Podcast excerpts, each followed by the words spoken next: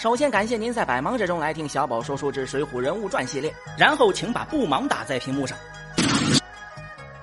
梁山是让无数江湖好汉魂牵梦绕的地方，没有一个好汉不是以上梁山为荣，把加入梁山当成梦想的。不管是不是真的，宋江肯定是这么认为的。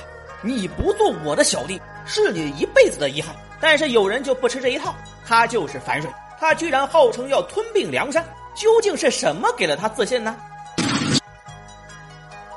樊瑞，祖贯蒲州人士，幼年学做全真先生。江湖上学得一身好武艺，马上惯使一个流星锤，神出鬼没，斩将千骑，人不敢近。绰号做混世魔王。怎见得樊瑞英雄？有西江月为证。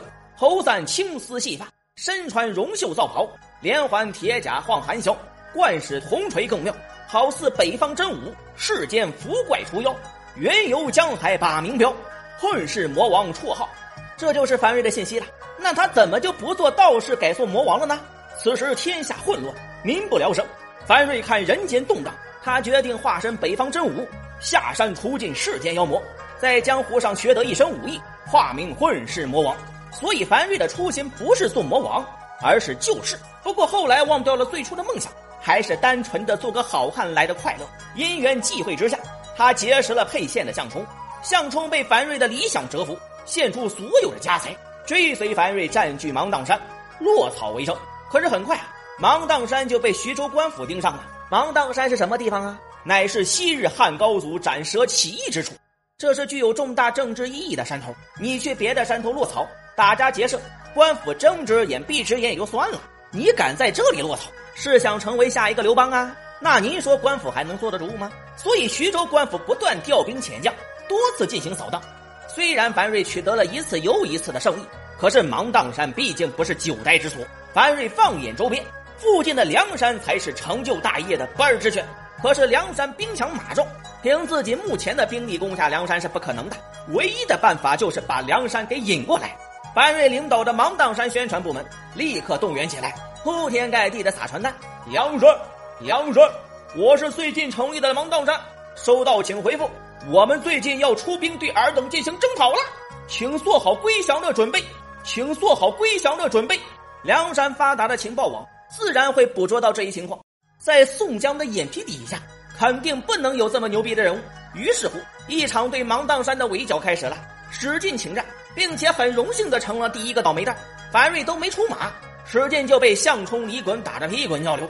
史进的失败，给了樊瑞迎战宋江的机会，结果惨不忍睹。不怕不识货，就怕货比货。樊瑞被真正的魔法师公孙胜秒成了渣，项冲、李衮被擒。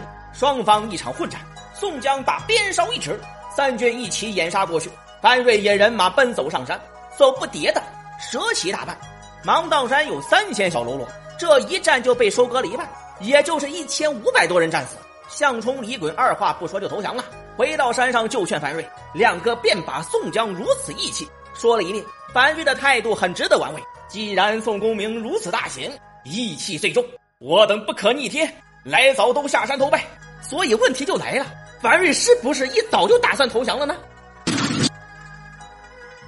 没错，投降从一开始就是樊瑞的选项。他知道梁山也不是想上就上的。简单来说，你得有中间人或者介绍人牵线啊，要不然梁山凭什么收购你啊？上了山之后，谁又能看得起你呢？您看黄门山想要入伙梁山，特意在大路上堵宋江，坐上老大的顺风车，引马川加盟梁山。是有戴宗当引路人，少华山加入梁山，是鲁智深出头牵线，枯树山能够入驻，是李逵的鼎力推荐。白瑞没有朋友，没有宋江落难的机会，所以他就必须和梁山打一架，证明自己的价值，之后再顺水推舟上梁山。毕竟有句话说得好，容易得到的都不会珍惜。从一开始，这就是一场假装吞并真投降的好戏。但是投降是不能直接说出来的。要是芒砀山的人一开始就知道你打算投降，打梁山的戏就没法演了。所以投降梁山的秘密只有三个头领知道，而其他三千小喽啰都被蒙在鼓里。而小喽啰的卖命演出就是三位上梁山的门票。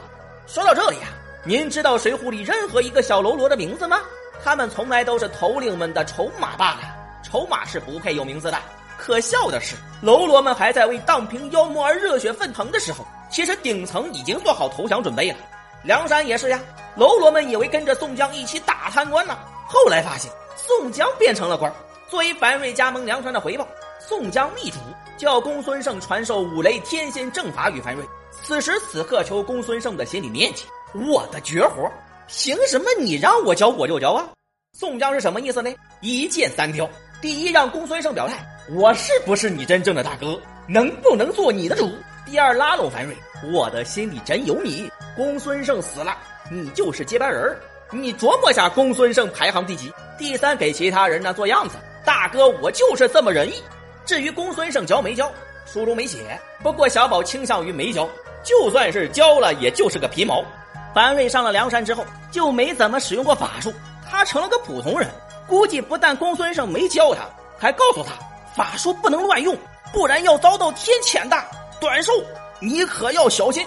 樊瑞反正是被忽悠瘸了，不再使用魔法了。没有法术的他，自然就是表现平平。大局一时，樊瑞排名第六十一位，对应星号为地燃星。燃这个字啊，表示对。也可以表示转折。宋江不知道怎么形容他。这个人上山之后就被公孙胜忽悠瘸了，成了一个普通的武夫。宋江对樊瑞很失望，本事你没学来，自己会的还都丢了，你的法术究竟去哪儿了？宋江眼巴巴的等着樊瑞发挥。终于到征方腊睦州之战时，樊瑞与方腊手下首席魔法师包道乙阵前斗法，他在关胜头顶变出一尊乌龙天将。包道乙则在郑彪头顶变出一尊金甲神人，最终乌龙天将战败金甲神人，郑彪被关胜趁势斩杀。战后，宋江拉着樊瑞的手，现在我死都瞑目了。作为武将的樊瑞活到了最后，不用说了，樊瑞所有的魔法都用来续命了。他受封武义郎兼诸路都统领，没多久，朱武就辞官找他学习道法，樊瑞就和朱武结伴做了全真先生，最终投奔公孙胜出家，义中天年。您看出来了吗？